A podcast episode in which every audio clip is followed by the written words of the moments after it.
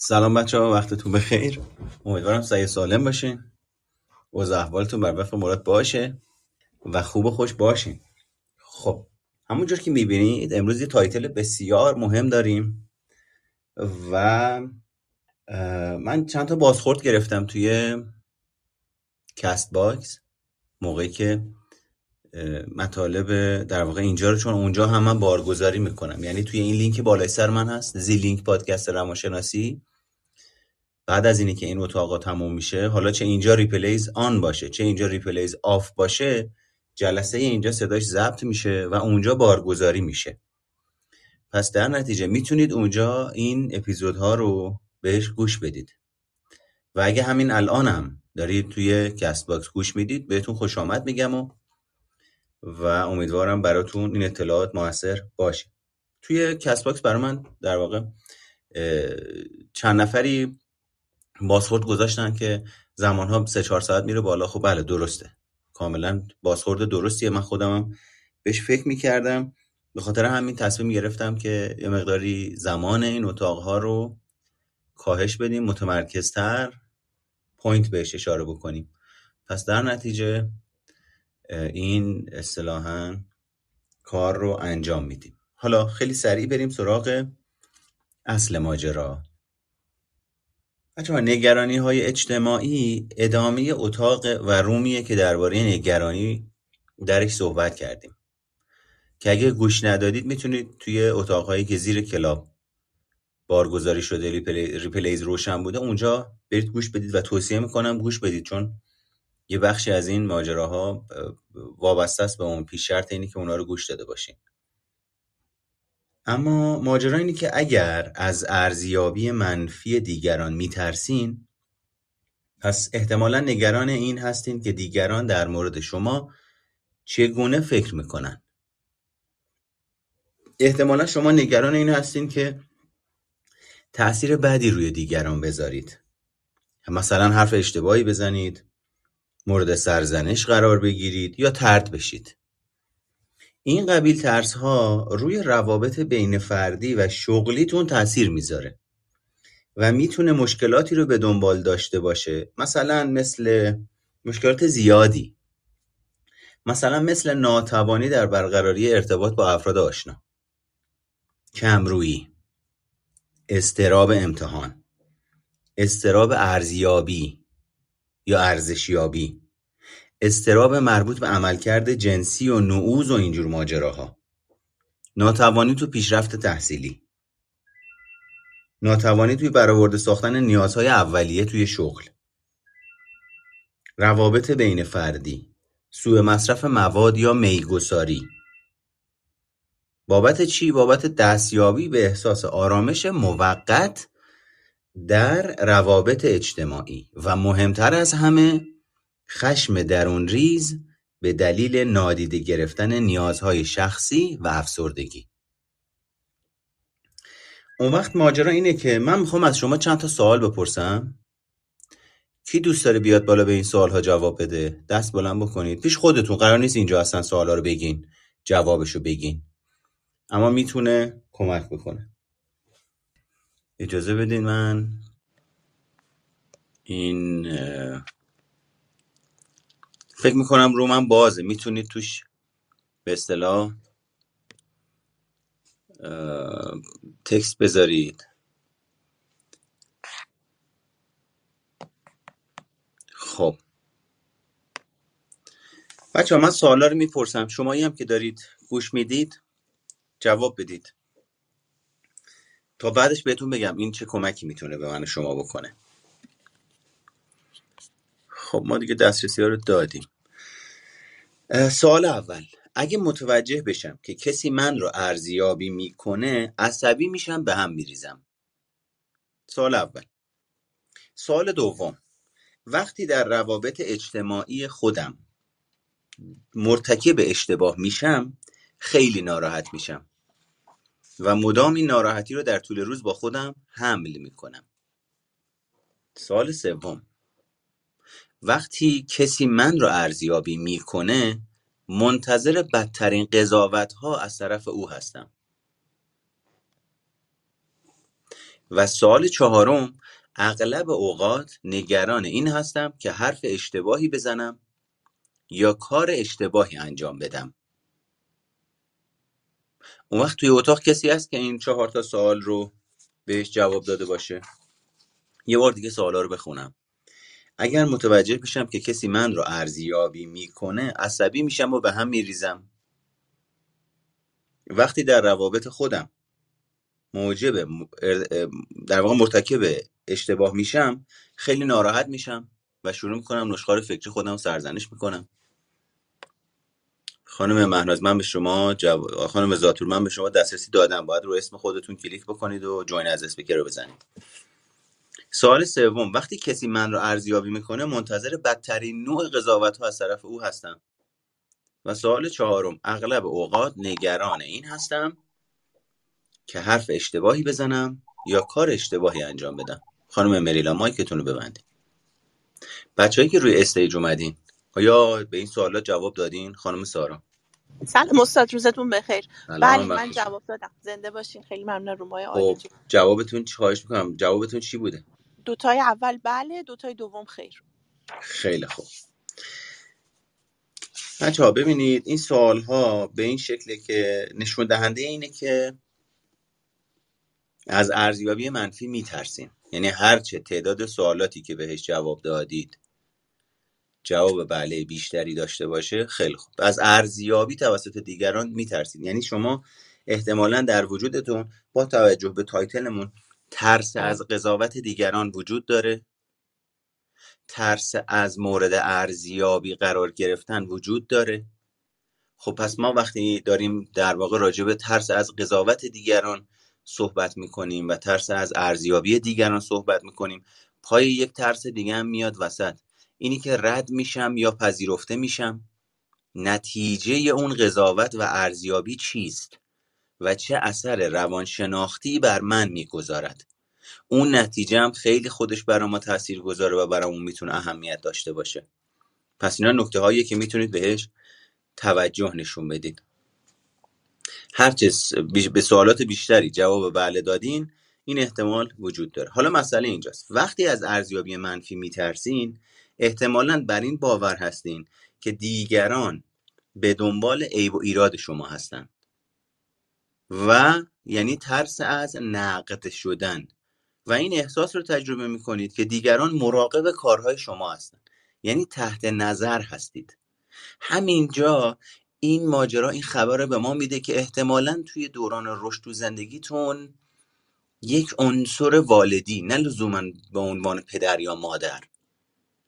یک عنصر والدی سختگیر متوقع یا کمالگرا یا فردی که مداوم شما رو تحت نظارت داشته یا مداوم شما رو ارزیابی می‌کرده و قضاوت می‌کرده و کاری نداشته تو دنیای روانشناختی شما چه چیزی در حال پویایی و تجربه است؟ و اصطلاحا این اتفاقی که الان داره میفته تا بزرگسالی تداوم همون ماجراست که خیلی مهمه باید بهش رسیدگی بکنیم. توی چنین وضعیتیه که عزت نفس ما هم بر پایه قضاوت دیگران بنا میشه. در نتیجه بیش از حد مراقب رفتارهای خودتون یا گفتار خودتون احتمالا هستین که تو تحول درمانی بهش میگن طرف بازداری داره. یعنی مدام بگم نگم خراب نکنم اشتباه نگم ناراحتشون نکنم تنها نمونم ترد نشم. اشتباه منو نفهمن. چون اونایی که مدام دارن تلاش می‌کنن خودشون رو توضیح بدن به دیگران. همش نگرانن راجع به قضاوت دیگران که چه قضاوتی راجع به او داشته باشن و آیا این قضاوتی که راجع به او می‌کنن همخوان با دنیای روانشناختی او هست یا نه. به خاطر این می‌بینیم به صورت افراطی مدام دارن خودشون رو اکسپلین می‌کنن واسه بقیه. مدام داره توضیح میده که نه منظور من این نبودم به نظرم درست متوجه نشدین. اونجا یه چیزایی سر جاش نیست. به خاطر همینه که توی چنین وضعیتی عزت نفستون بر پایه قضاوت دیگران بنا میشه. در نتیجه بیش از حد مراقب رفتار و گفتار خودتون خواهید بود و نگران این هستید که اگر مرتکب اشتباهی بشید از تیغ انتقاد دیگران در امان نمیمونید. مسئله دیگه مسئله معیارهای کمالگرایانه و تمرکز بر خوده. این یعنی چی؟ یعنی وقتی به رابطه با دیگران فکر می‌کنید معیارهای سختگیرانه برای خودتون در نظر می‌گیرید. مثلا دل مشغول این هستید که مبادا اشتباه کنید یا نگران این هستید که عملکرد ضعیفی داشته باشید. وقتی با دیگران رابطه برقرار می‌کنید بیشتر افکارتون متمرکز بر خودتونه. یعنی چی؟ یعنی عموم توجهتون معطوف بر احساسهای درونیتونه مثل استراب ضربان قلبم رفت بالا. نفس نفس دارم می‌زنم. صدام داره, میلرزه. حتی ممکنه در مورد اینکه دیگران شما رو نگاه می‌کنن یا به شما فکر می‌کنن اغراق کنید. پیش خودتون. و در واقع این باور داشته باشید که دیگران سرزنشگر و عیبجو هستن. در نتیجه عزت نفس شما صدمه می‌بینه و احتمالا نسبت به عمل کرده خوب خودتون احساس مثبتی تجربه نمی کنید. در واقع شما بر این باورید که آدم شیادی هستین و وقتی دیگران شما رو بهتر بشناسن دستتون پیششون رو میشه. به خاطر این مدام تلاش می‌کنید که اون استراب اون حالت ناخوشایند رو جلوگیری بکنید و کسی متوجهش نشه. اما ماجرا اینجاست که به سادگی افراد متوجه اون میشن. و این کار شیادی نیست. در ادامه ممکنه بخش های مختلفی از وجودتون رو هم در واقع نادیده بگیرین. یعنی تفکیک نکنید اینا رو از هم دیگه. مثلا شما توجه نمی کنید که خودتون خیشتنتون شخصیتتون از معلفه ها و ابعاد مختلفی تشکیل شده. اگه به شدت نگران تایید طلبی و جلب رضایت دیگرانید طبیعتا این احساس رو می‌کنید که ارزشمندی وجودتون صرفا به بعضی روابط خاص بستگی داره. به خاطر همینه دایره ارتباطاتتون خیلی محدود میشه با آدمهایی که از فیلترهای شناختی و تفسیر شما در واقع رد میشن. آدمای خاصی رو اون وقت باید باشون ارتباط بگیرید. باید خیلی امن باشن باید خیلی برای شناخته شده باشه.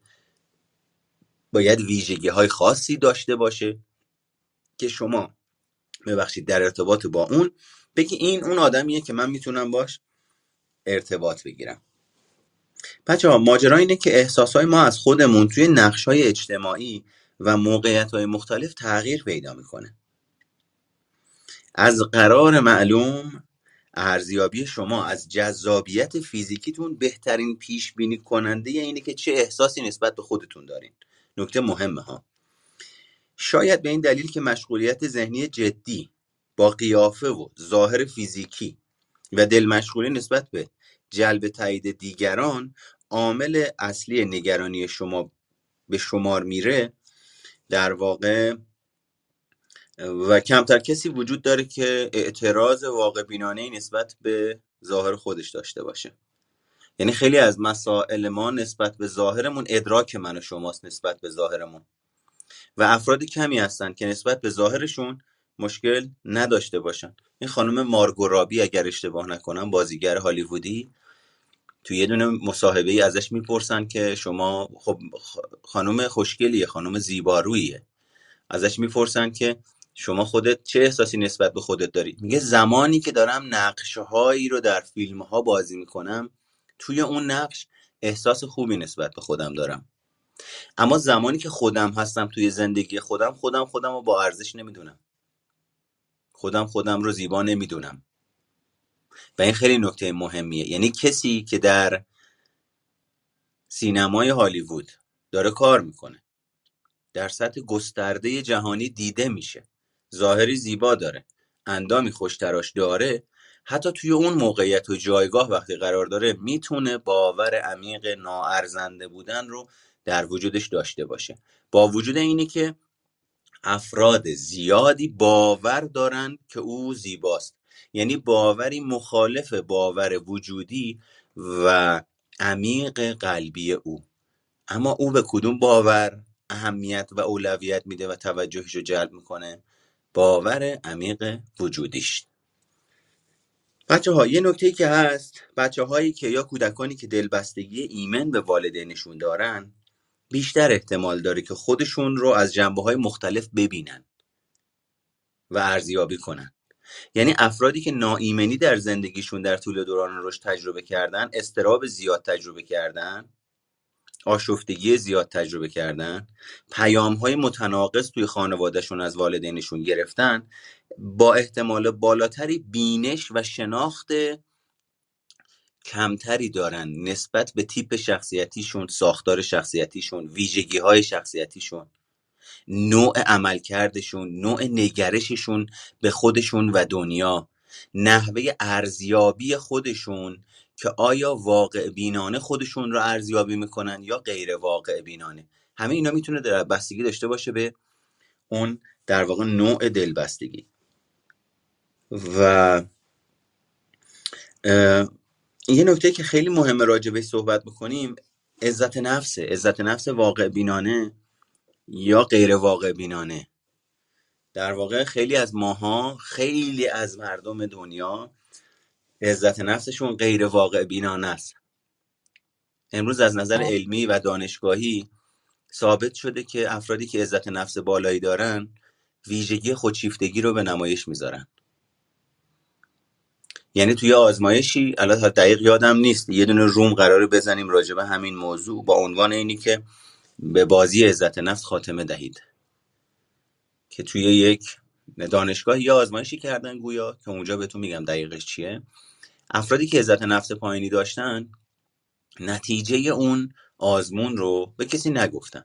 اما افرادی که عزت نفس بالایی داشتن توی تستا مشخص شده با حالتی پرخاشگرانه خارج از چارچوب ادب و با نگاهی از بالا به پایین نتیجه آزمون رو با حالتی طلبکارانه به دیگران می‌گفتن و تحقیر و توهین می‌کردن به دیگران. و بعدا که اومدن آزمایش کردن دیدن عزت نفس بالا البته عزت نفس کاذب انعطاف ناپذیر رابطه داره با خودشیفتگی. پس اگه توی این اتاق کسی هست که به صورت افراطی دنبال اینه که عزت نفسش رو را بندازه. نمی‌دونم توی زندگی من عزت نفس ندارم ارزشمندی به خود ندارم و فقط دنبال اینی که بره دنبال اون. اینو بدونید که همیشه می‌تونید در معرض افتادن در تله خودشیفتگی قرار بگیرید. به صورت غیر مستقیم با دنبال کردن عزت نفس و مخصوصا توی شرایطی که هر کسی حالا میاد پکیج درست می‌کنه واسه عزت نفس. توی شبکه های اجتماعی گر و گر راجع به عزت نفس و اعتماد به نفس صحبتهایی رو میشنویم که حتی دیگه زرد نیست. پایه و اساس درست و حسابی نداره.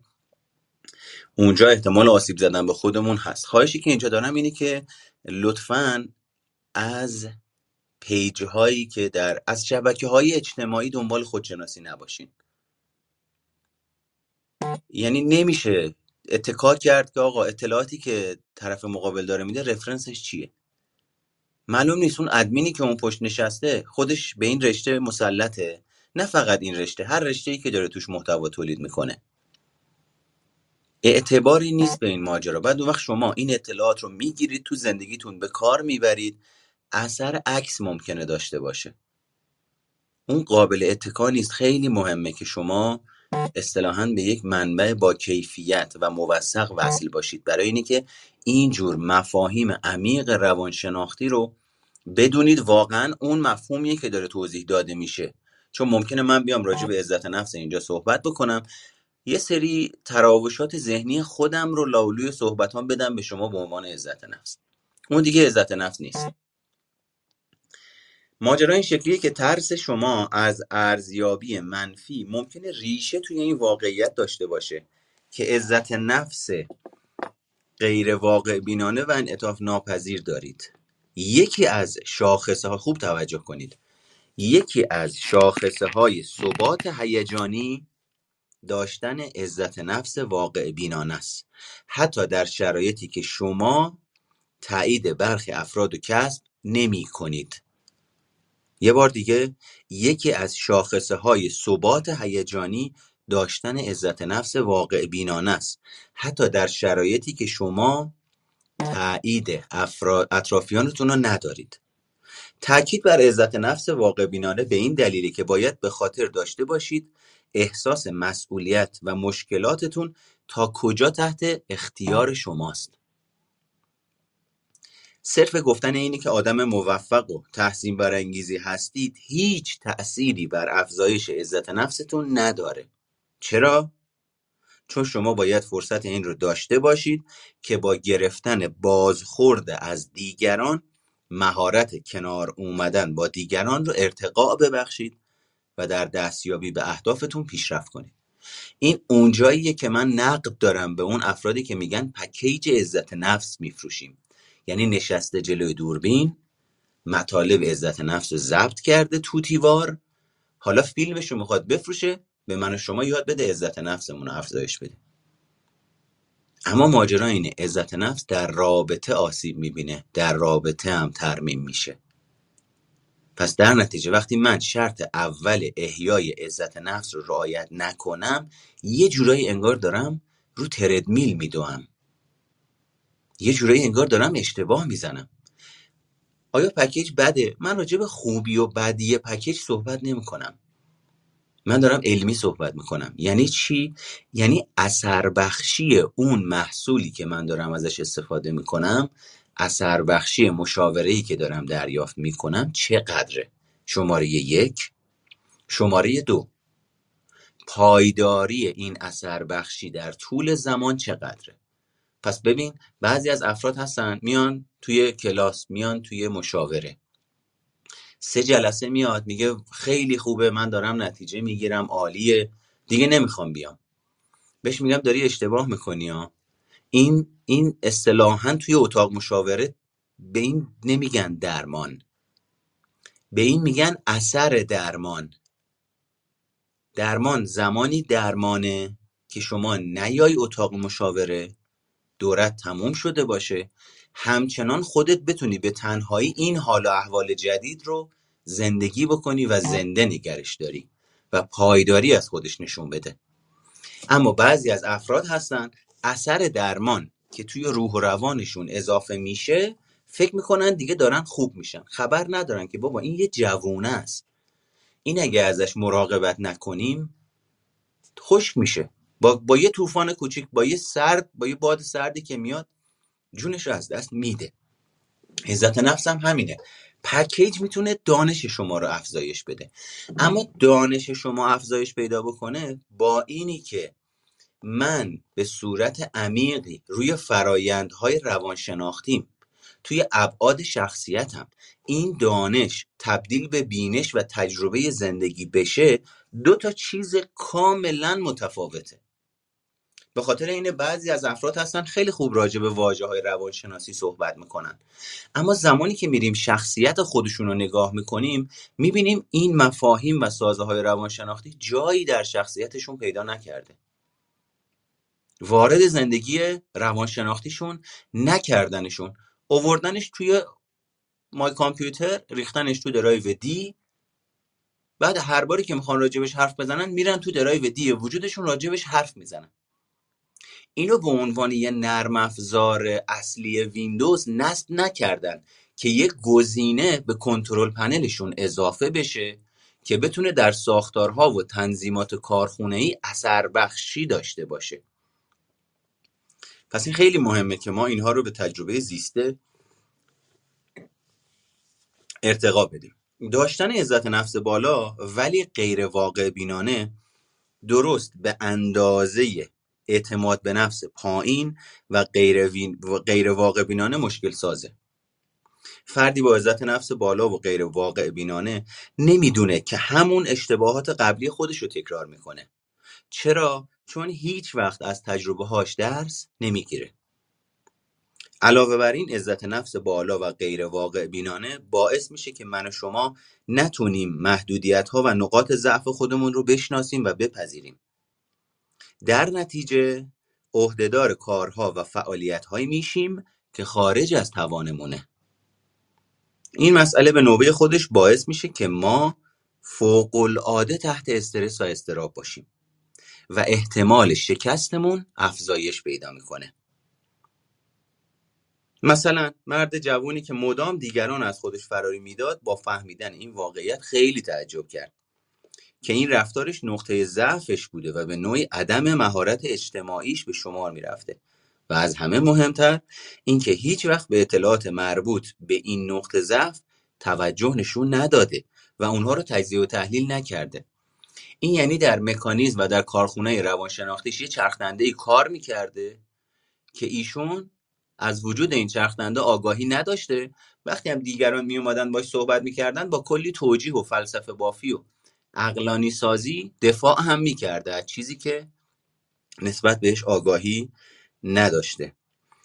حالا از اونجایی که والدینش دائم بهش گفتن که چه بچه باهوش و فوق‌العاده‌ایه و از رفتارهای اجتماعیش ببخشید از رفتارهای غیر اجتماعیش چشم پوشی کردن فضای خانواده این فرد به گونه ای بوده که اجازه داشته هر طور دلش می‌خواد با دیگران رفتار بکنه. ببین چقدر شبیه ویژگی خودشیفتگیه. اسمش چیه؟ عزت نفس. و اصلا هم براش مهم نبوده که اونها از دستش ناراحت یا دلخور بشن. اصلاح عزت نفس بالا و غیر واقع بینانه این آدم درباره رفتارهای اجتماعیش واقعا براش موثر بود. چرا؟ چون موفق شد رفتارهای ناکارآمدش رو تغییر بده.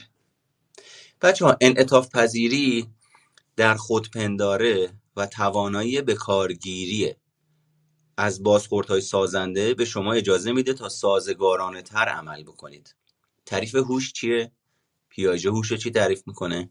توانایی سازگاری با محیط با داشتن خودپنداره منعطفتر شما موفق میشید تا از عدم تایید دیگران به عنوان اطلاعات استفاده کنید به این معنی که اگه کسی کار عقیده یا حرف شما رو دوست نداره بهتر این مسئله رو اطلاعاتی در نظر بگیرید راجع به اینکه می‌تونید توی بخشی از وجودتون تغییراتی ایجاد بکنید. همینطور با شناخت شرایط و جنبه های مختلف خودتون می‌تونید به عدم تایید و بازخوردهای منفی دیگران توجه نکنید. البته چنانچه با بقیه اطلاعات مثبت درباره شما همخونی نداره. در واقع افرادی که احساس خود ارزشمندی بالایی دارن می‌تونن چنین عملکردی داشته باشن. این افراد می‌دونن که برخی از رفتارهای منفی خودشون رو باید در بافتار سایر رفتارهای مثبتشون ببینن و ارزیابی کنن. این یعنی قرار نیست ما صرفا جنبه های منفی شخصیتمون یا فکرمون رو ببینیم یا صرفا جنبه های مثبت فکری یا شخصیتمون رو ببینیم. اما به عنوان مثلا بخش بعدی. شما ممکنه بخواید با استفاده از رفتارهای ایمنی بخش در کنار دیگران احساس استراب کمتری بکنید. این ایمنی بخش بودن رفتار گولتون نزنه. سیگار کشیدن یه رفتار ایمنی بخشه. من استرابم میره بالا توی موقعیتی سیگار رو ورمیدارم می‌کشم تا استرابم رو کاهش بدم. این رفتار ایمنی بخش ایمنی من رو برای کوتاه مدت تامین می‌کنه اما با عوارض بالایی. این قبیل رفتارهای ایمنی بخش معمولا ریشه در چنین تفکر خرافی دارن. من می‌تونم با استفاده از این رفتارها کاری کنم که دیگران متوجه استرابم نشن. بعضی از این رفتارهای ایمنی بخش رو براتون بگم مثل محکم نگه داشتن دست هاتون تا اطرافیان متوجه لرزشش نشن.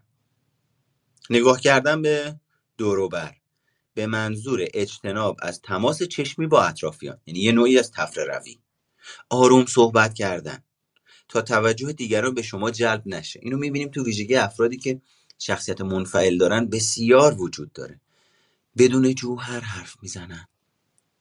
من می‌خواستم برم یه کار جدی رو تو زندگیم انجام بدم. ولی کلی هم براش تلاش کردم. اما نمی‌دونم چرا نشد. نلو یه خواهشی می‌کنم. لطفا حالا شما هیچ کاری نکن کسی که می‌خواد این حرف رو بزنه. اول مصمم بودن رو یاد بگیر تو زندگیت که وقتی می‌خوای حرف بزنی قاطعانه حرف بزنی. با جوهر حرف بزنی. از وجودت صحبت بکنی. ابراز وجود بکنی. نه اینی که همینی که آدما بخوان با تو صحبت بکنن اصلا میگن این قابل اتکا نیست برای شراکت خوب نیست برای کار خوب نیست برای رابطه خوب نیست. چرا جون نداره؟ یا اینی که یه سری آدم های ویژه که نقطه مقابل خودت هستند میان تو رو جذب خودشون می‌کنن. با همدیگه جذب میشی. به خاطر اینی که می‌بینی تو رابطه هات اتفاقهای تکراری زیاد میفته چون نوع شخصیتت داره دیگران رو به دیگران پیام میده پالس میفرسته. آماده کردن مرور کردن پاسخها توی ذهن. الان میرم اونجا اینو بهش میگم. اگه اینو گفت اون کار رو انجام میدم. بعد اگر دیر جواب داد منم پیامش دیر سین می‌کنم. شروع می‌کنم پیش بینی می‌کنم که استرابم رو کاهش بدم. علاوه بر همه اینا ممکنه از شروع مکالمه یا اظهار نظر اجتناب کنید. به دنبال علائم ترد باشید تا بتونید سریع موقعیت رو ترک کنید. با کسایی که اصلا قبولشون ندارید موافقت می‌کنید. صداتون رو به هنگام صحبت کردن بالا نمی‌برید. یا قبل از موقعیت های اجتماعی دست به دامن مصرف میشین. میگساری. آرام بخش مواد مخدر. سیگار کشیدن. بچه بعضی از افراد هستن که شخصیتشون حالت اجتنابی داره. برخی از ویژگی های این شخصیت رو بهتون بگم. عزت نفس پایین دارن. حساسیت به ترد شدن یا ترس از ارزیابی منفی و ترس از رابطه برقرار کردن با دیگران دارن. مگر اینی که مطمئن بشن اون کسی که می‌خوان باش رابطه برقرار بکنن کاری بهشون نداره. حالا این کاری بهشون نداره خودش یک مفهوم کلیه. سرزنش هم نمی‌کنه مسخرم نمی‌کنه تردم نمی‌کنه نقدم نمی‌کنه. به چالش نمیکشتم. من تو موقعیت هایی که دوست ندارم نمیذارتم. یعنی چی؟ یعنی اونم باید یه نوعی مثل من اجتنابی باشه. اونم باید یه نوعی مثل من منفعل باشه که من خیالم راحت باشه منو به چالش نمی‌کشه. چرا؟ چون این افراد عزت نفس شکننده ای دارن که با اجتناب کردن از موقعیت هایی که قراره به چالش بکشن به چالش کشیده بشن و این عزت نفسشون شروع بکنه به لرزیدن و این لرزیدن رو با عنوان استراب استرس ترس نگرانی در وجودشون تجربه می‌کنن دوری می‌کنن از اون منبعی که این رو برانگیخته می‌کنه توی وجودشون. بهش میگن اجتناب.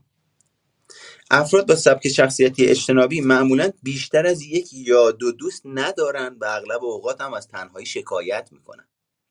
چنین افرادی به دنیای خیال پردازی خودشون پناه می‌برن و به سراغ فعالیت های انفرادی میرن که به هیچ وجه احتمال ترد شدن در آنها وجود ندارد. زندگی جنسی مردان مبتلا به شخصیت اجتنابی غالبا به هرزنگاری و در برخی موارد نیز به رابطه با فاحشه ها خلاصه میشه. چرا؟ به خاطر اینی که احتمال ترد شدنشون رو کاهش میده. به خاطر اینکه توش رابطه عاطفی قابل اتکا و پایدار برقرار نمی‌کنن. فقط نیاز جنسیشون رو برطرف می‌کنن. اساسا صمیمیت عاطفی رو تجربه نمی‌کنن. چون اجتناب می‌کنن از برقراری رابطه دوری می‌کنن از ایجاد صمیمیت عاطفی دوری می‌کنن زنان هم همینطور با ویژگی های شخصیت اجتنابی احتمالا از روابط صمیمانه اجتناب می‌کنن چون از ترد شدن میترسن. یا وقتی وارد رابطه صمیمانه میشن که چندان رضایت بخش نیست نسبت به ابراز خواسته ها و نیازهاشون تردید دارن. چون میترسن که سرزنش و ترد بشن. همینطور نمی‌تونن رابطهشون رو قطع کنن. یعنی لای منگنن چون میترسن که نتونن رابطه دیگه ای رو شروع کنن. از اینجا رونده از اونجا مونده.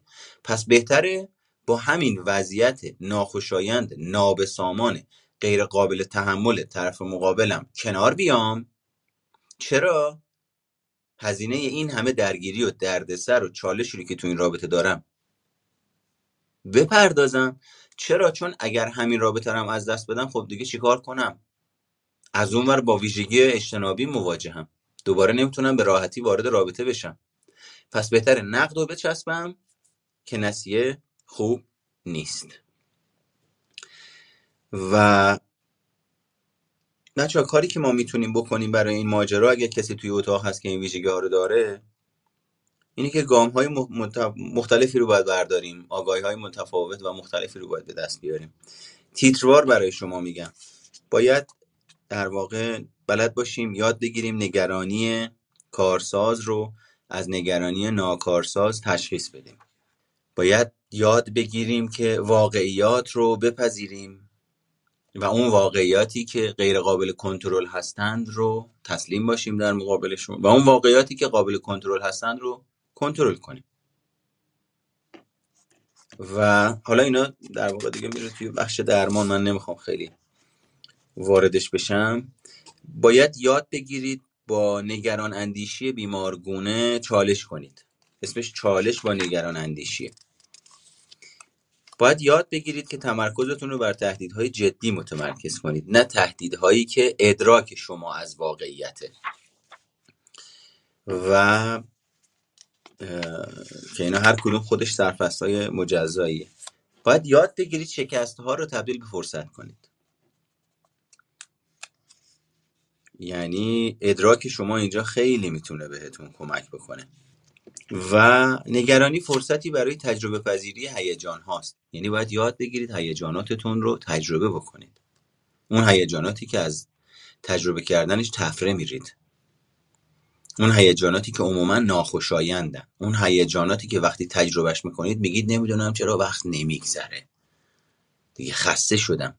اون هیجاناتی که وقتی تجربهش می‌کنید فکر می‌کنید قرار تا آخر عمرتون دیگه وضعیت همینجوری بمونه. یعنی ادراک شما رو از لحظه اینجا و اکنون منحرف می‌کنه به اینی که دیگه تموم شد. دیگه بدبخت شدیم. دیگه فاجعه شد. دیگه نمیشه کاریش کرد. دیگه اون آبی که نباید میریخت ریخت.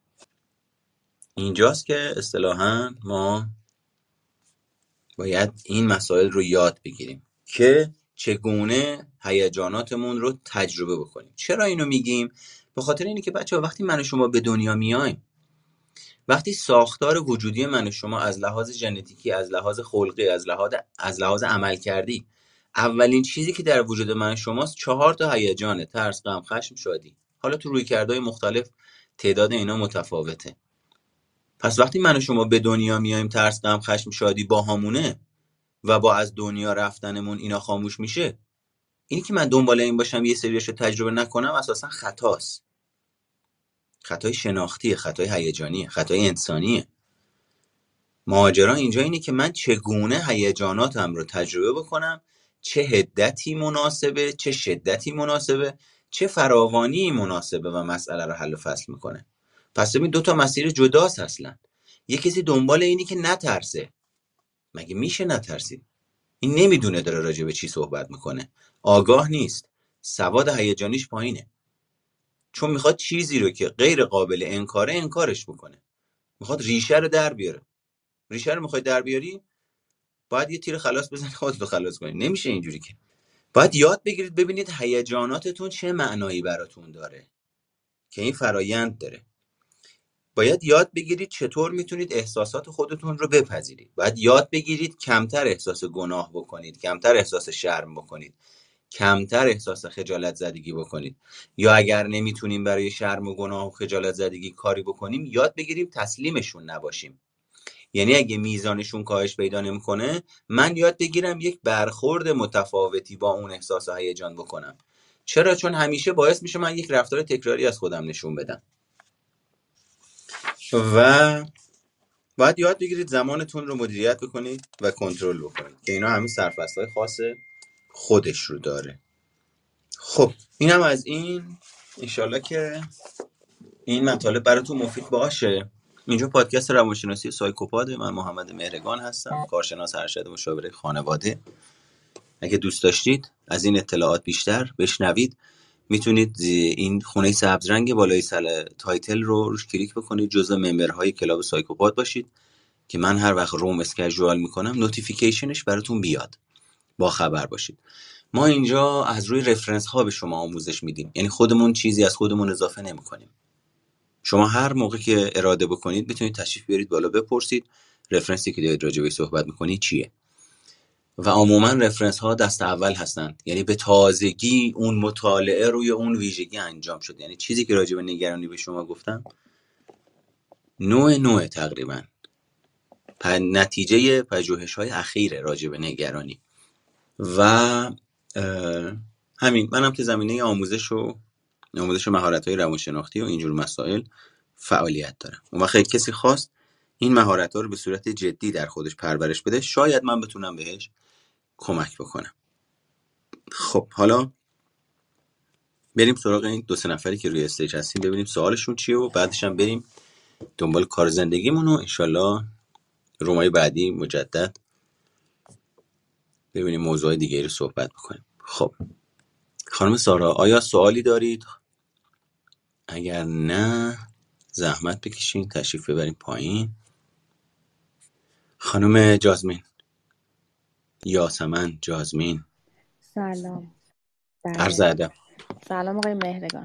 سلامت باشید متشکرم. مرسی از روم های خوبتون. این همه وقت می‌ذارید. من راستش سوالم این بود که به نظرم همه ما تا یه حدی اینو داریم که نگران قضاوت دیگران درباره خودمون هستیم. ولی اینکه چیکار کنیم که کمتر بشه؟ من فکر می‌کنم شاید ما توی جامعه قضاوتگر داریم زندگی می‌کنیم. یعنی وقتی که من خودم بین خارجی ها هستم خیلی احساس بهتری نسبت به خودم دارم تا وقتی که بین ایرانی ها هستم. و از اونجایی که خب من الان دارم توی ایران زندگی می‌کنم پس ناخودآگاه دارم خودم رو بیشتر قضاوت می‌کنم. خب من خیلی تمرینای خودشناسی انجام دادم خیلی حالم بهتر شده خیلی شرایطم بهتر شده. ولی بازم خب از بین نرفته. از بین نمیره. و این حس خیلی خوبی نیست. آها. نه از بین نمیره. این همون جاییه که من میگم آقا اینی یه- زندگی راحت تر بشه. حالا تعدیل آره ولی این همون جاییه که من میگم آقا اشتباه می‌کنی اگه دنبال اینی که غم و تجربه نکنی. یه چیزی شبیه اونه اولین مسئله م، اینه که من یاد بگیرم از بین نمیره. چرا؟ چون وقتی میگم دنبال از بین بردنشم اولین چیزی که ذهن مهرگان میره سراغش اینه که با حالتی کمالگرایانه داره دیوار هل میده. و مداوم از اینی که داره این دیوار رو هل میده خسته میشه انرژیش گرفته میشه. تازه براش سوالم پیش میاد که چرا من این همه انرژی می‌ذارم نتیجه نمی‌گیرم. در صورتی که من اگه متوجه بشم کجاها دیوار وجود داره و من دارم دیوار هل میدم می‌تونم از اینی که دیوار رو هل بدم دست بردارم. اون وقت دیگه خیالم راحته. این یعنی چی؟ یعنی من و شما در یک بنبست های ذهنی و شناختی و هیجانی گیر کردیم که مداوم توی اون آدرسی که داریم هی میریم تو اون بنبسته. بعد دوباره برامون سوال پیش میاد که اه چرا من رفتم تو بنبست؟ مثل ماهی میمونن این افراد. سوء تفاهم نشه مثال تمثیله. ماهی میگن سی ثانیه بیشتر حافظه نداره. یعنی مثلا اگه من و ماهی نشسته باشیم توی اتاقی ماهی میره از اون سر آکواریوم بار اول میاد میگه سلام علیکم حال شما خوب خوب هستی شما؟ من میگم مهرگان هستم.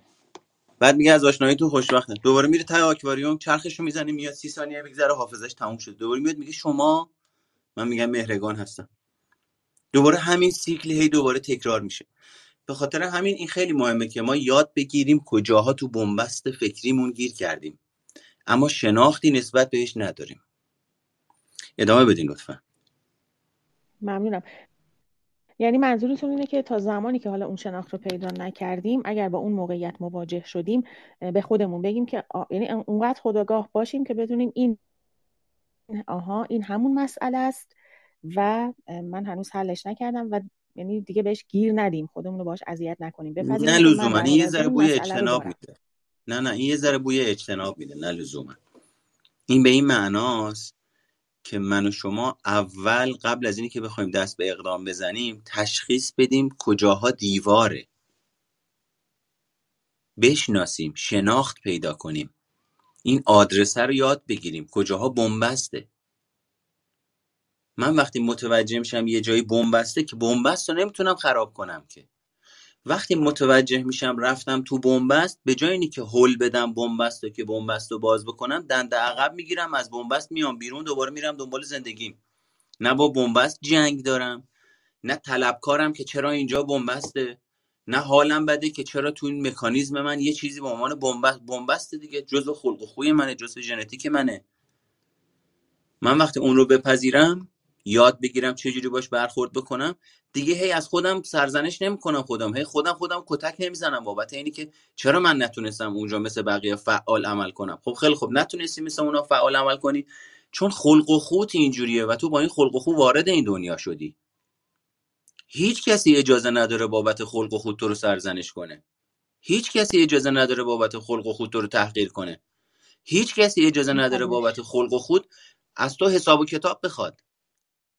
که چرا خلق و خوی تو اینجوریه؟ مگه دست من بوده؟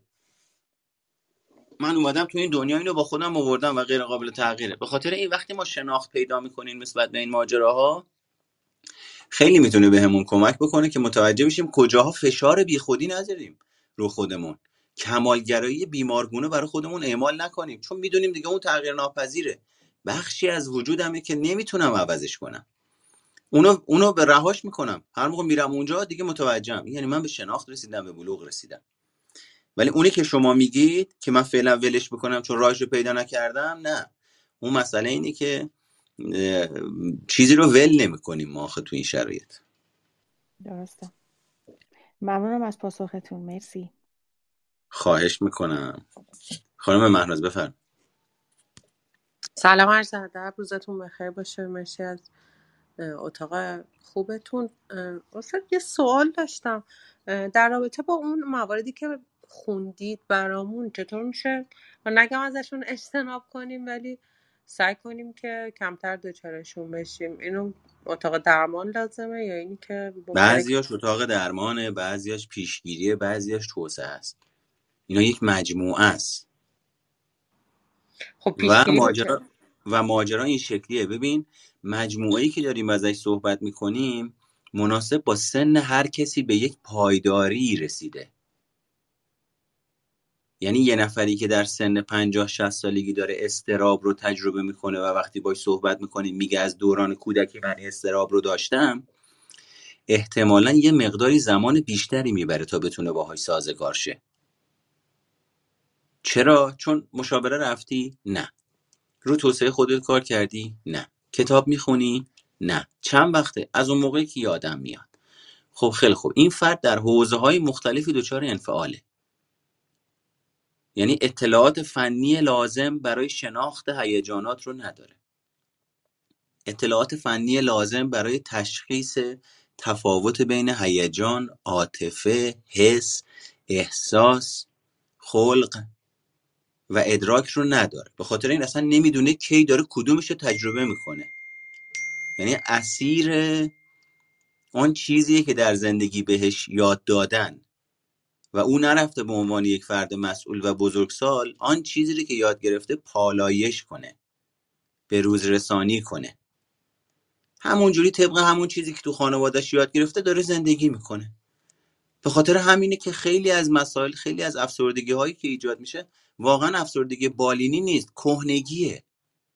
چرا؟ چون مکانیزم شناختی مکانیزم ارزشی فرد نسبت به تغییر مقاومه. هی داره یه احساس تکراری تولید می‌کنه. چرا آدم باید حالش خوب باشه؟ طبیعیه که باید بیانگیزه باشه. به خاطر همین این مجموعه ای از کارهاست که متاسفانه فرمول نداره. چرا؟ چون من در یک فرهنگ متفاوت با ترتیب سنی متفاوت با جنسیت با پدر و مادر متفاوت در اجتماع متفاوت در زمان متفاوت. به دنیا اومدم از همه اینا متأثر شدم. شخصیتم حالتی منحصر به فرد داره. به خاطر همینه که وقتی می‌خوایم به این بخش وارد بشیم توی کتاب فرمولی وجود نداره. دیگه اون کسی که داریم مطالعهش می‌کنیم با تکیه بر اطلاعاتی که وجود داره فرده. پس باید نگاه بکنیم ببینیم این فردی که الان جلوی منه کدوم یکی از ویژگی هایی که توی این کتاب درش نوشته غالبه؟ عملکردش به چه صورته؟ یعنی خط مقدمه. تا بشه راهی رو که مناسب منحصر به فرد بودن شخصیت اوه براش پیدا بکنیم. اینجا کاملا همه چیز یه حالت ناشناخته داره. یه حالت بلا تکلیف داره. یه حالت اینو داره که رسیدیم ته دون ته مطالعات. من باید ببینم با چه شخصیتی مواجه هستم چه ویژگی داره ترتیب تولدش چیه سلامت روانش چقدره سبک فکریش چیه تیپ شخصیتیش چیه میزان استرابش چقدره. همه اینا رو باید بسنجم تا بتونم بگم به نظر می‌رسه تو این حوزه یه مسئله ای هست. حالا بیا بریم سراغ این حوزه این کارا رو انجام بدیم. به خاطر همین اینا فرمول یا تکنیک نیست که من دیگه برم اینا رو انجام بدم بعد حالم خوب بشه. تونستم بگم؟ عالی بود مثل همیشه. خواهش. ممنونم. خیلی بزرگواری کردید. سلامت باش خواهش می‌کنم. خانم سمیه بفرمایید. سلام استاد. خیلی ممنون از صحبتتون. من واقعا لذت می‌برم همیشه وقتی میشنم صحبتتون. در مورد شخصیت اجتنابی که فرمودین من یه سوال داشتم. بعض گفتین که این افراد معمولا با کسی ارتباط نزدیک نمی‌گیرن مخصوصا با جنس مخالفشون. من یه مورد از این افراد می‌شناسم. مثلا ده ساله که پیگیر طرفه ولی خیلی سرد باش برخورد می‌کنه ولی از اون ورم میگه که نه تا وقتی تو هستی منم هستم خب؟ ولی تکلیف رو معلوم نمی‌کنه و همیشه میگه بلا تکلیف هستن آیا ایشون هم جز شخصیت های همین اجتنابی میشه؟ یعنی بلا نمی‌دونم. نمی‌دونم. من اینجا تشخیص نمیدم. اینجا تشخیص گذاری نمی‌کنم. تشخیص مثلا اونایی که گذاریم بلا تکلیف هستن نه نه نه نه یه لحظه یه لحظه. من تشخیص گذاریم رو توی اتاق مشاوره انجام میدم. درست. اینجا راجع به یه آدمی که شما داری مثالش رو می‌زنی. بعد یه بخشی که من اومدم راجع به یه موضوع یه ویژگی صحبت کردم. به نظر شما اومده اون آدم شبیه این ویژگیه. واقعا غیر حرفه‌ایه من اگر اینجا بخوام بگم اون آدم اجتنابی هست یا نیست. اولین مسئله اینه که من باید با اون آدم صحبت بکنم ببینمش. تا بتونم بگم آیا ویژگی اجتنابی داره اختلال شخصیت اجتنابی داره استراب بالایی داره همین آیا این مثلا اونایی که استراب و وسواس زیاد دارن می‌تونن اجتنابی باشن؟ خیر ما نمی‌تونیم اینجوری با صفر و صد بگیم. اونایی که وسواس دارن اجتنابی هستن. اصلا این خطاترین حالت ممکنه. درست. این خطای شناختی صفر و صده. درست. کسی که اینو داره اونه. می‌دونی من خیلی به مثلا به پدر مادران میگم آقا دست از سر بچت بردار. رهاش کن. یعنی ولش کنم. بهش میگم کمتر بهش گیر بده. یعنی چی؟ یعنی بذارم هر کاری دلش خواست بکنه. میگم من راجع به اینی که چی کار دلش می‌خواد بکنه صحبت نکردم. من گفتم این فعلی که الان داری انجام میدی فیتیلش بالاست. فیتیله اینو کم کن. چطور میشه میری سراغ یه فعل دیگه؟ بعد که صحبت می‌کنه می‌رسیم سراغ خطای شناختی صفر و صد. یا این یا اون. اگه این کارو نکنم باید اون کارو بکنم. یعنی آدم احساس اجبار می‌کنه که یه کاری باید انجام بده. نه. ماجرا اینه که یه جاهایی انجام ندادن یک کاری پیشگیری کردن از انجام دادن یک کاری خودش انجام دادنه. به خاطر همین نه واقعا اینجوری نیست که هر کسی وسواس داره اجتنابی. اصلا این خیلی خطاست. به نظرم اینو از دایره لغاتتون و دایره فکرتون بیاریم بیرون. این نوع سنجش رو. درست. آره. مرسی. ممنون. خواهش می‌کنم. خواهش می‌کنم. توی م، روم چت نوشتین که من کمالگرا هستم ولی دوست دارم این کمالگرایی باش راحت هم ازش لذت می‌برم. به نظرتون من مشکل دارم. خیر اینم ببین سوال رو نگاه کنید. ببینید ما متاسفانه اون اه، آگاهی لازم رو نداریم نسبت به مطرح کردن سوالمون. کمالگرایی به هر حال هزینه بره. دو نوع کمالگرایی داریم. مثبت سازنده منفی غیر سازنده آدما می‌تونن کمالگرایی منفی رو زندگی بکنن اما خودشون رو توجیه بکنن بگن من دارم مثبتش رو زندگی می‌کنم. اما احتمالا وقتی فردی داره میگه من کمالگرایی دارم اگه یه ریزی بگردیم تو وجودش اثرات اهمال کاری رو هم می‌بینیم. اگه یه ریزی بگردیم تو وجودش اثرات باور به بیارزشی دوست داشتنی نبودن اینا رو هم می‌بینیم. پس در نتیجه اگه کمالگرایی جنبه منفی داشته باشه که من ندیدم راستش رو بخواین هنوز کسی کمالگرایی مثبت داشته باشه. با توجه به ویژگی هایی که ازش می‌شناسم. اگه کمالگراییتون منفیه حتما براتون هزینه داره. حالا اینی که شما باهاش راحتی اون اصلا دیگه سلیقه است. مثل این میمونه که من جوجه کباب دوست دارم. یه کسی میگه آقا من فسنجون دوست دارم ملس. یه کسی میگه شیرین یه کسی میگه ترش. این دیگه به ماهیت فسنجون کاری نداره. سلیقه منه. من حاضرم هزینه روانشناختی کمالگرایی رو بپردازم. حاضرم 80 تا انرژی خرج بکنم اما 40 تا منفعتی که برام میاد کافیه. خب خیلی خوبی هیچ اشکالی هم نداره. اما من شخصا حاضر نیستم این کار رو انجام بدم. یعنی یه سرمایه گذاری بکنم 80 تا که 40 تا بخوام بردارم. اگه 80 تا سرمایه گذاری می‌کنم باید 100 تا بهم نتیجه بده حداقل. رو به جلو باشم. و زمانی که درگیر موقعیتی هستیم که افراد نزدیک ما خیلی بابت خلق و خوی ما ایراد گیر هستن و مدام حرفای منفی میشنویم شما باید یاد بگیرید با خودتون شفقت ورزی اول انجام بدین. وقتی یاد گرفت یعنی اول باید به خودشناسی برسی. برای دیگران عموما نمیشه کاری کرد.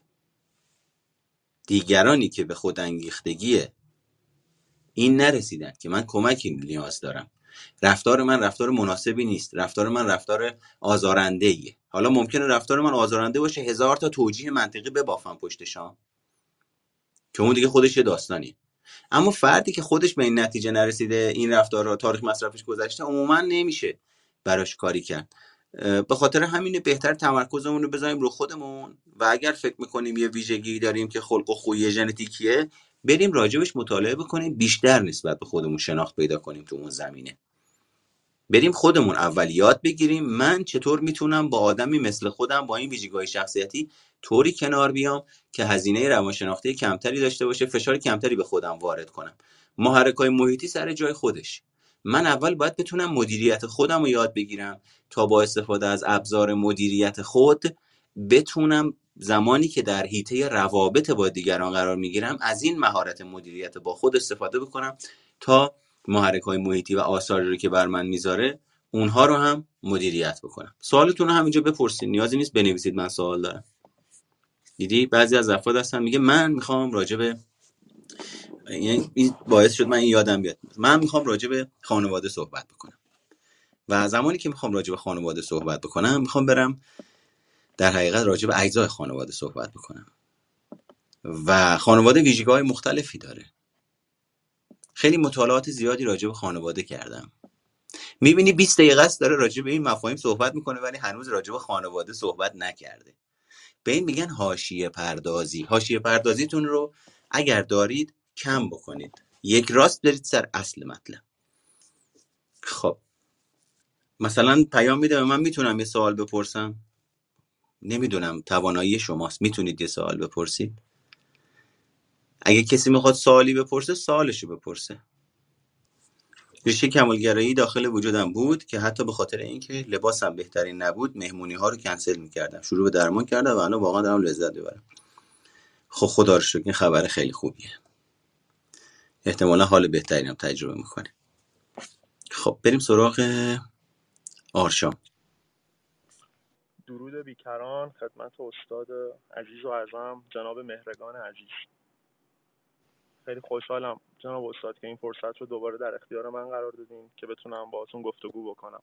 خواهش می‌کنم. سلامت باشه لازم به ذکر که اینم خدمتتون عرض کنم جناب استاد. من با توجه به اینکه تو سفر کاری هستم خیلی دوست دارم که بتونم دوره های شما رو شرکت بکنم. اما خب خیلی دوست دارم که حالا چند روز دیگه این اتفاق بیفته مقدار ذهنم فارغ بشه از یک سری مسائل کاری. که بتونم فراغ بال در خدمتتون باشم و از بیاناتتون استفاده بکنم. خیلی وقتتون رو نمی‌گیرم جناب استاد. من خیلی کوتاه مطرح می‌کنم.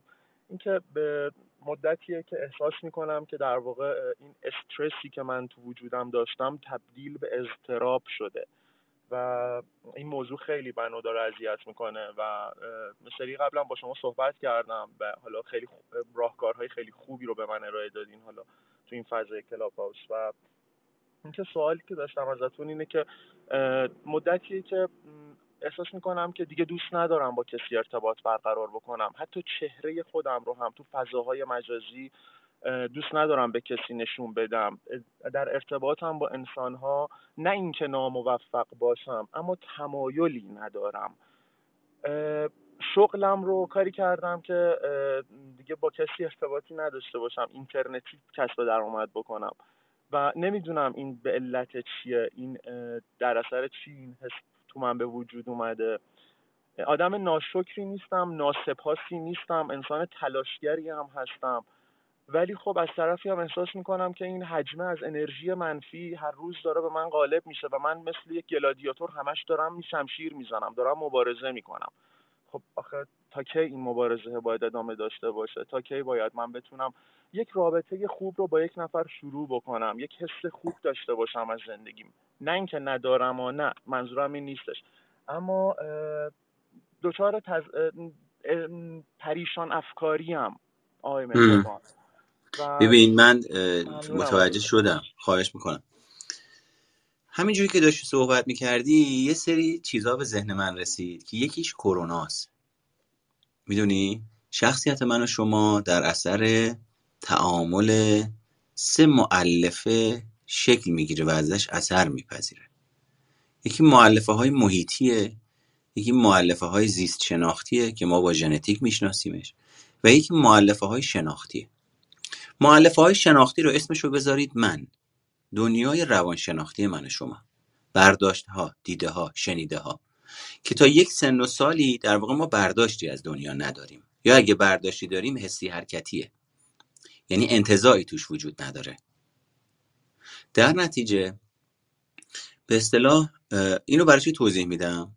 ببین شخصیت من و شما وقتی تحت تاثیر عوامل مختلف شکل می‌گیره و در ارتباط با همین عوامل مختلف در طول دوران رشد. از خودش واکنش ها کنش ها و پویایی های متفاوتی رو نشون میده. می‌تونیم بیایم سراغ تاثیرات محیطی که توی این سن و سالی که الان هستیم محیط داره بر شخصیت ما می‌ذاره. یعنی همین کرونا رو در نظر بگیرین.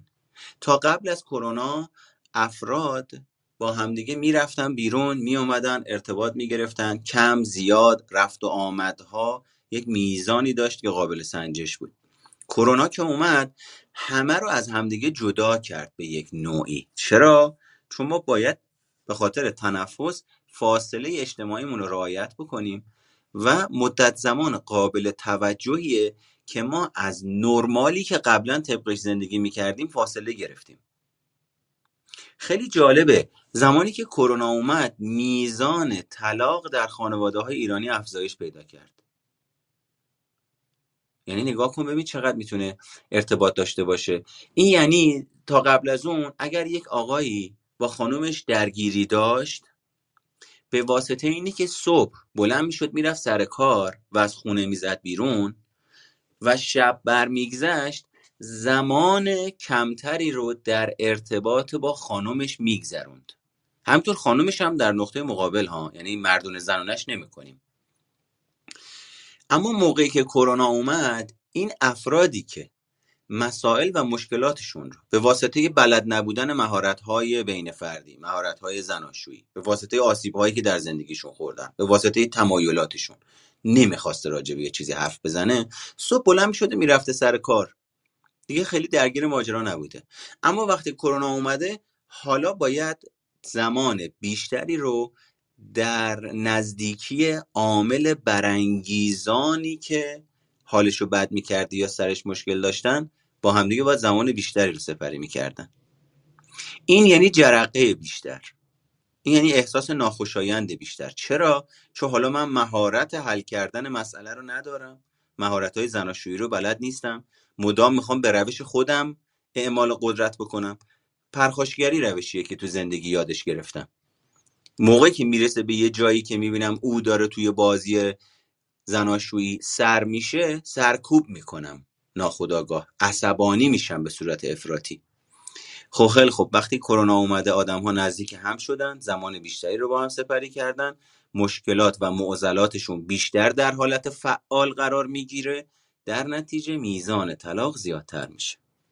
حالا همین تحلیلی رو که دادم اینجوری در نظر بگیرید که من و شمایی که تا قبل از اون داشتیم کار می‌کردیم. من می‌رفتم سر کلاس با مردم کار می‌کردم. می‌رفتیم تو کلینیک.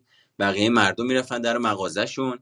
بلند شدم می‌رفتم مهمونی. اینا با میزان قابل توجهی کاهش پیدا می‌کنه.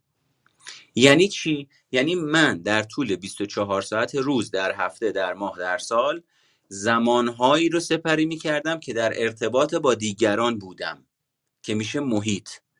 این محیط تأثیری رو بر شخصیت من میذاشته.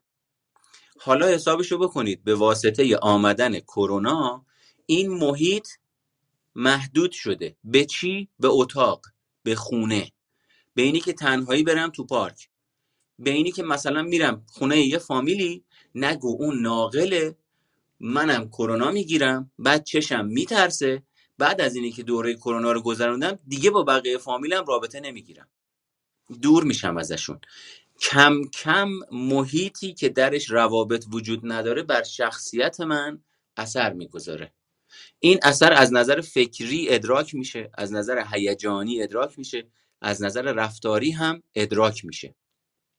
یعنی یک تجربه زیسته به من شما افزایش می‌کنه. به خاطر همینه که می‌بینیم سطح اجتناب در دوران کرونا زیادتر یعنی شما تنها کسی نیستی که این حرف رو داری به من می‌زنی.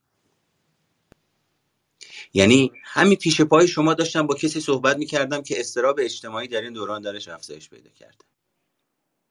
قبلش داشتم با یکی دیگه صحبت می‌کردم می‌گفت من تمایلم رو به زندگی از دست دادم. مدام مورد قضاوت دیگرانم. یعنی سطح استراب با وضعیتی معنادار داره افزایش پیدا می‌کنه. چرا؟ چون روند طبیعی برقراری روابط در سطح اجتماعی مختل شده. و انزوای ها میزانش افزایش پیدا کرده. حالا اینی که چقدر این تحلیلی که دارم میدم راجع به شما و زندگی شما و شخصیت شما صادقه اون یه بحث دیگه است این توضیح رو دادم که به شما بگم ببین عوامل مختلف چجوری می‌تونن با هم رابطه داشته باشن و روی همدیگه اثر بذارن که من حتی برم از نظر رفتاری کارم رو طوری تنظیم کنم که دیگه تو اینترنت با آدم و ارتباط داشته باشم. یعنی مثل مرغ کرد شدیم ما. یه چراغ گذاشتن بالا سرمون روشنش می‌کنن خاموشش می‌کنن میخوابیم بلند میشیم غذا بهمون میدن دوباره میخوابیم. یعنی کاملا تحت تاثیر محیط. یه بخشیش مال اینه. اما حتما جنبه های خانوادگی ژنتیک دوران رشد ترتیب تولد و خیلی عوامل دیگه روی این ماجرا اثر دارن. چقدر حرفایی که گفتم چند درصد راجع بهت صادقه؟ جناب بهرگان خیلی زیاد صادقه در واقع. سخنان گوهر شما در خصوص حالا اون کارکتر من و اون حالا شرایطی که من توش بودم و اینکه فقط یه سوال داشتم. ببینید جناب مهرگان من فکر می‌کنم که خیلی متفکرانه تر دارم به قضايا نگاه می‌کنم. حالا شاید به قول شما دلیلش همین کرونایی بوده که حالا اومده. در گذشته سابقا اینجوری نبود. خیلی راحت می‌تونستم ارتباط بگیرم با آدم ها خیلی وارد جمع های صمیمانه زیادی می‌شدم. دوستان خیلی زیادی داشتم.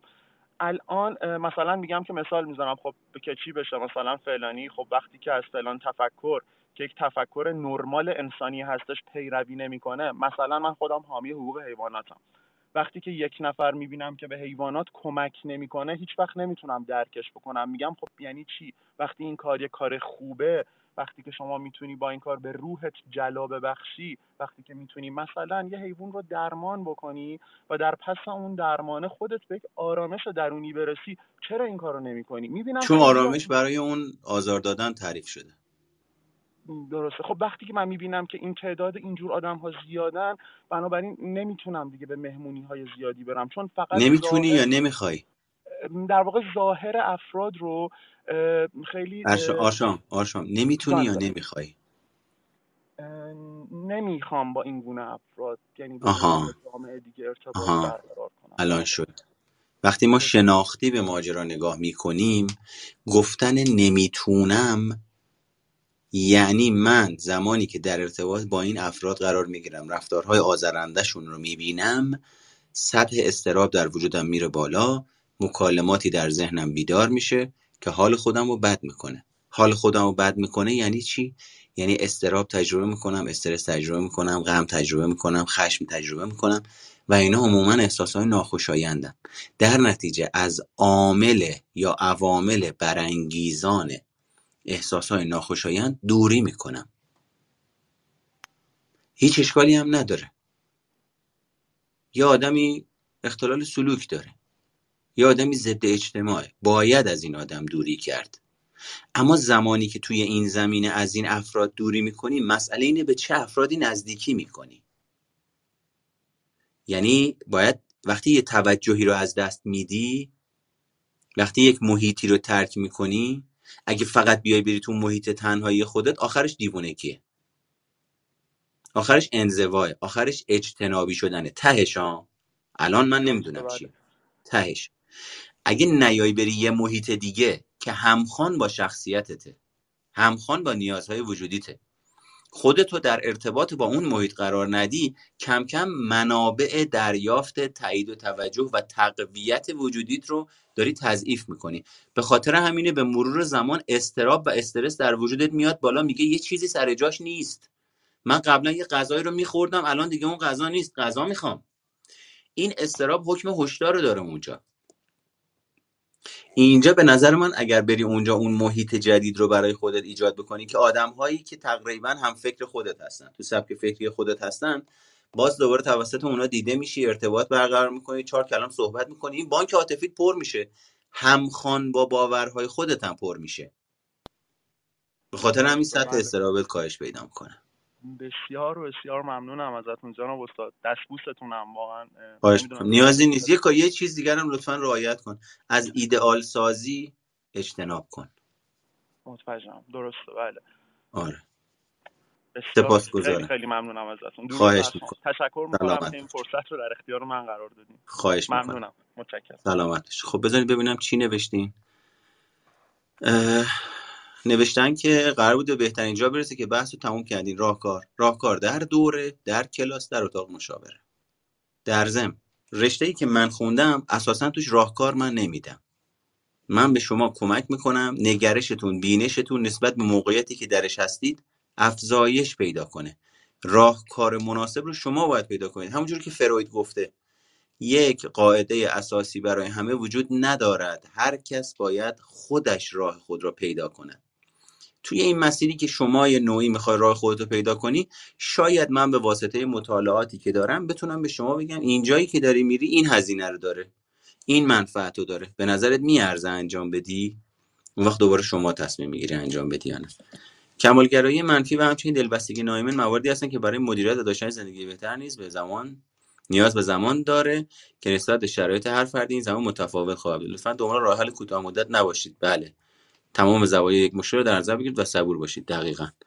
من هم تقریبا همین مشکل و احساس این دوست عزیزمون رو دارم اما اصلا کرونا رو تاثیرگذار نمی‌بینم در مورد خودم. رفتار و گفتار و اعمالی که در طول زندگی و روابط دیدم و ناخوشایند بوده از برقراری روابط دوری می‌کنم. خیلی خوب. پس می‌بینیم که دوباره اثر محیط اینجا مشخصه. چرا؟ چون داری میگی رفتار و گفتار و اعمالی که در طول زندگی و روابط دیدم. پس یه جایی بودی در ارتباط با یه افرادی بودی توی موقعیت ها و مکان هایی بودی. راجع به یه موضوعاتی صحبت کردین. راجع به یه موضوعاتی که باید صحبت می‌کردین نکردین که مجموعه شده این ماجرا. پس ما می‌تونیم بگیم همیشه یه آثاری از محیط از دنیای روانشناختی و ژنتیک داریم که باید نگاه بکنیم ببینیم مال هر فرد چه شکلیه. دلیل انتخاب امروز ما متاسفانه نتیجه تصمیم گیری و معیارهای گذشته است تا حدی و احتمالا برای اون روز ما مناسب نیست. پس اون معیارها رو باید شناخت با معیارهای مناسب امروز. بله. جایگزین بشه که حتما نیاز به جلسات و زمان درمان متناسب با مشکل شما داره. بله اما همیشه در حوزه درمان خلاصه نمیشه. در واقع به اصطلاح توسعه داریم توسعه شخصیت داریم پیشگیری داریم و درمان. و شروین پرسیده که آشان وسواس نداری رفته تو تشخیص شروین. این کار درستی نیست. منم همین مشکل دوست عزیزمون رو دارم اما در مورد اینو گفتیم متوجه شدم تنهایی خودش دافعه زیاد ایجاد می‌کنه. بله به خصوص برای جنس مخالف ممکنه یعنی تنهایی خودش باعث تنهایی بیشتر میشه. بله تنهایی باعث میشه بچه شهامت شما کم بشه. دیدی؟ 13 روز تو خونه خوردی و خوابیدی همه اینا. بعد 13 روز می‌خوای بری سر محل کار. خود من یه سری از استرابام بیدار میشه که حالا دوباره تو محیط جدید دوباره تو محیطی که قبلا بودیم و صحبت کردن. با آدما و مراسم مراسم که عید نوروز و بازدید و دوباره در معرض پذیرفته شدن و نشفته شدن نشدن قرار گرفتن یه مقداری استراب رو زیاد می‌کنه. زمانی که این تایم دور بودن از واقعیت و اجتماع زیاد میشه فرد میره تو کله خودش. میره تو نشخوارهای فکری خودش. میره تو تصاویر خودش. کار فکرم اینه که فکر کار ذهنم اینه که فکر تولید کنه. وقتی در تعامل با محیط و واقعیت قرار نداریم کم کم چیزایی که داره تولید می‌کنه دور از واقعیت میشه. و همش روی روان ما تاثیر می‌ذاره. باعث میشه وقتی تلاش می‌کنیم با دیگران ارتباط بگیریم و تنهایی نجات پیدا کنم خودم این تلاش رو تقلا دیگران رو متوجه تنهایی من می‌کنه و باعث ایجاد دافعه در اینجا احتمالا یه مهارتی رو بلد نیستی که دوباره میفتی تو سیکل معیوب حالا حد زمینه. افسردگی انسان رو خردمند می‌کنه و ساده لوحی نجات میده. افسردگی معنا داره اما افسردگی آدم رو خردمند نمی‌کنه. افسردگی آسیبه. در ضمن معلوم نیست واقعا از ساده لوحی آدم رو نجات بده یا نه. متاسفانه افراد افسرده گرایش افراطی پیدا می‌کنن به فلسفه. و میشه مکانیزم دفاعی براشون. چرا؟ چون فلسفه باعث میشه احساس عمیق پوچی رو که در زندگی احساس عمیق معنا باختگی رو که در زندگی تجربه می‌کنن نادیده بگیرن و انکارش بکنن. به خاطر همین می‌بینیم سطح افسردگی در افراد فلسفی یا بهتر برعکس بگیم. افرادی که سطح افسردگی بالایی دارن گرایش ناخودآگاه و اتوماتیکی دارن به سمت فلسفه. خب بریم سراغ خانم سارا. شما هم با من آخرین نفر سوالتون رو بپرسین که من باید برم سر کلاس الان. آها خانم سارا که بالا بودن هیچی؟ خیلی خوب. من اجازه دارم یه سوال بپرسم استاد. بله یه لحظه ببینم من چی نوشتن. چرا افرادی رو جذب می‌کنیم که اول رابطه هیجان زیادی به راهتون آدم و برعکس این خیلی طبیعی روند طبیعیه. اول رابطه آدما به خاطر اینکه همدیگر پیدا کردن نوعن تازن. بعضیا نیاز جنسیشون رو می‌خوان برطرف بکنن. مثل این میمونه که می‌خوای مثلا چه می‌دونم وقتی تشنه ای یه دونه یا وقتی گرسنه ای ظرفتو پر از غذا می‌کنی ولی وقتی می‌خوری و نیستش میمونه. یه بخشش طبیعیه یه بخشش هم می‌تونه غیر طبیعی باشه. اما نمیشه یه جواب ساده داد بهش. خانم مهناز بفرمایید. عذرخواهی می‌کنم باز تایمتون رو دارم می‌گیرم. استاد فرمودید یه چند دقیقه قبلتر به اون آقا گفتید که اختلال سلوک. من جسارتا خواستم بپرسم اگر امکانش هست توی یه خط بدونم جا نمیشه توی خط. خب بیشتر از یه خط. باخه من بعدش کلاس دارم. بعد این خودش یه مفصله بعد اختلال شناسیه. اختلال شناسی چه کمکی به شما می‌کنه؟ آها فقط همین در حدی که می‌خواستم بدونم چی هست. چون اولین بار بود به گوشم می‌رسید. خب. اختلال سلوک بچه های در واقع نوجوان بهش دوچار میشن. بین بالای 10 تا 18 اختلال سلوک ناسازگاریه. دوست دارن آسیب بزنن دوست دارن آتیش بزنن دوست دارن دزدی کنن دوست دارن ساز مخالف بزنن. اذیت کن میشن. تو بزرگسالی امکان اینی که تبدیل بشن به افراد آنتی سوشیال ضد اجتماع زیاده. ممکنه توی بچه توی سن دوران کودکی و نوزادیشون احتمالا یه درصدایی از اوتیسم داشته باشن. ممکنه. لزوما اینجوری نیست که هر کسی اوتیسم داره به سلوک و هر کسی سلوک داره به شخصیت ضد اجتماعی تبدیل میشه. این غلطه. احتمال اینا هست. ولی اینی که چی هست و چه نیست خیلی کمک نمی‌کنه. منم توصیه نمی‌کنم به شما آسیب شناسی بخونید. حقیقتش اینه که از اون موقع که خودم هم آسیب شناسی خوندم نگاه منفیگرا در وجودم افزایش پیدا کرده. یعنی تا قبل از اون این حدس رو می‌زدم می‌دیدم تو وجود روانشناسای بالینی.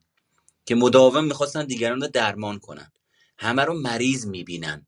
از اونجایی که با کلی آدم با نگاه مریض مواجه میشن و واقعا هم بعضی از افراد بیمار هستن نیاز به درمان دارن از اونجایی که مداوم با نگاه بالینی کار می‌کنن خیلی نگاه منفی گرایانه و بدبینانه ای نسبت به دنیا پیدا می‌کنن.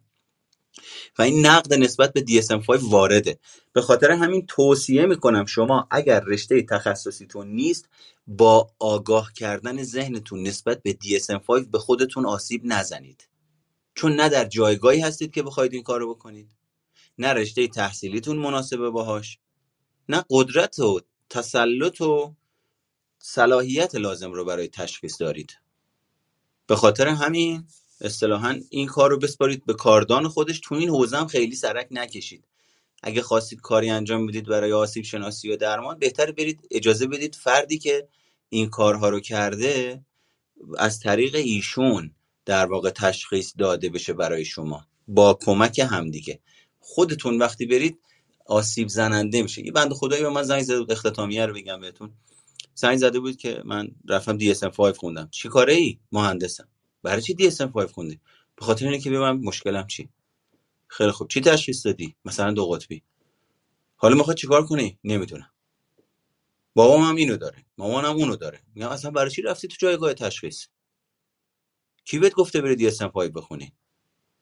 تو الان می‌دونی چقدر مصیبت من باید بکشم تا گیج تو رو صاف بکنم که چیا رو کج دچار کج فهمی شدی؟ چرا دچار کج فهمی شدی چون اساسا اطلاعات بیس و پایه و کلاسیک روانشناسی رو در حوزه‌های مختلف نداری. رفتی یک کله سراغ ریاضی شیش. معلومه اون ادراک خودتو می‌کنی. و پیشنهادم به شما اینه که نکنید از این رفتارهای خام و پرخطر نکنید خواهش می‌کنم. اینا ریشه در تحول نیافتگی ما داره اینا ریشه در خود بزرگبینی و خودشیفتگی جامعه ما داره.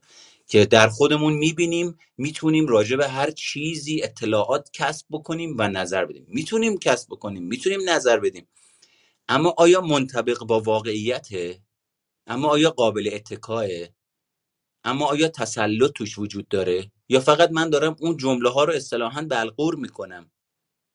از فیلتر روانشناختی ناکارآمد خودم ردشون می‌کنم. از فیلتر روانشناختی منحصر به فردی که در خانواده خودم یاد گرفتم ردشون می‌کنم. چون شما وقتی سیکل روانشناسی رو طی می‌کنی به شما یاد میدن چه چیزهایی رو با هم قاطی نکنی. مسائل عاطفی و خانوادگی تو قاطی نکنی. من مجاز نیستم به فامیلم مشاوره بدم. چون بندای عاطفی داریم به هم دیگه. چون ممکن راجع به چیزایی بخوایم صحبت بکنیم که افراد باید برن با افراد غریبه راجبشون صحبت بکنن. اما این افراد چیکار می‌کنه؟ من خودم اینو دارم بابام اونو داره مامانم اونو داره. بعد می‌بینی تبادلاتشون توی روابط شده بازی روانشناسی. یه کتاب روانشناسی خونده شبیه یه بازپرس عمل می‌کنه که دیگه حالا روانشناسی این مربوط میشه به حالت شخصیتی من والدت. چی میگی آخه؟ رو چه حسابی این تشخیص میدی؟ فقط به خاطر اینه که یه روانشناس حرف می‌زنه در صورتی که واقعا اینجوری نیست. حرف زدن نیست. مهم اینه که با چه کیفیتی حرف می‌زنه. مهم اینه که با تمرکز بر چه موضوع و سازه ای حرف می‌زنه. مهم اینه که چقدر مفاهیم و عمق موضوعات روانشناسی رو مورد مطالعه قرار داده و میاد حرف می‌زنه. اما نگاه می‌کنیم می‌بینیم اون فردی که همینجوری میاد اصطلاحا کیلویی حرف می‌زنه ببین مثل این میمونه که بری سراغ کلاس سوم. نمی‌تونی بری سراغ کلاس سوم. اگرم بری یه سری چیزا میگی که برای اون کسی که کلاس اول و دوم رو پشت سر گذاشته میگه این چی داره میگه؟ چرا انقدر بی حساب حرف می‌زنه؟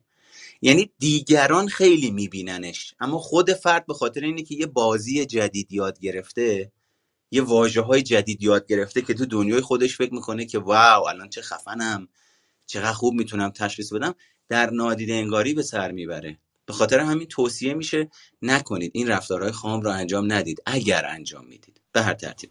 به هیچ نه من نمی‌خواستم چیز کنم. واقعیت اینه که خب استاد که شمایید و حالا ما سعی می‌کنیم یاد بگیریم. چون توی این جملتون این کلمه بسیار تخصصی بود و اصلا تو حوزه تحصیلات من هم به قول شما هیچ وقت نبوده. روی این حساب مثلا یه تعریفی تو ذهن بالاخره ما از افسرده. یا از یه سری کلمات دیگه داریم. بعد مثلا مثل اینه که آدم یه متنی رو داره می‌خونه به کلمه می‌رسه که هم تخصصی هم علمی در موردش دارم فقط در این حد خواستم ازتون بپرسم. نه خواهش می‌کنم. خیلی روان و سلیس توضیح می‌دادید. اون کلمه برای من تو ذهنم باگ می‌کنم. خاطر همین پرسیدم. هیچ مشکلی نداره. کردید اتفاقا خوب شد. خوب شد که این توضیحات رو باعث شدیم بدیم که در واقع ذهن دیگران نسبت بهشون آگاه بشه. بزرگوارید مرسی. خواهش می‌کنم. پرسیدین که آیا تعادل در هر زمینه زندگی خوبه؟ این از اون سوالاییه که جوابش توضیح واضحاته. و سوالای مذهبی رو پاسخ نمیدم سوالای سیاسی رو پاسخ نمیدم. و اینم از این. امیدوارم این رو براتون موثر و مفید بوده باشه.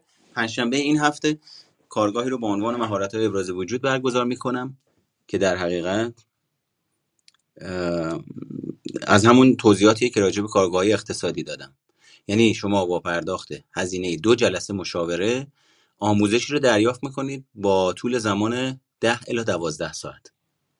راجع به مهارت های ابراز وجود مهارت های گوش کردن مهارت نگفتن موانع ارتباطی و اهمیت ابراز وجود. اگه کسی خواست توی این کارگاه شرکت بکنه توی زیلینک که بالا سر من می‌تونه کلیک بکنه و به واتساپ پیام بده. اینم از این. امیدوارم براتون مثل همیشه موثر بوده باشه و انشالله برای سال جدید برنامه های متنوعی رو من دارم ترتیب می‌بینم. برنامه های با عنوان تحلیل کتاب و خیلی برنامه های دیگه که یه ذره منظم ترش می‌کنیم زمانش رو زمانش کوتاه‌تر می‌کنیم که حوصله سربر نشه و اینجور مطالب راه دریافت مشاوره هم از طریق همین لینکیه که بالای سر من هست. Zilink واتساپ. زحمت بکشین انگشت مبارکتون رو روی خونه سبز رنگ بالای title بزنید.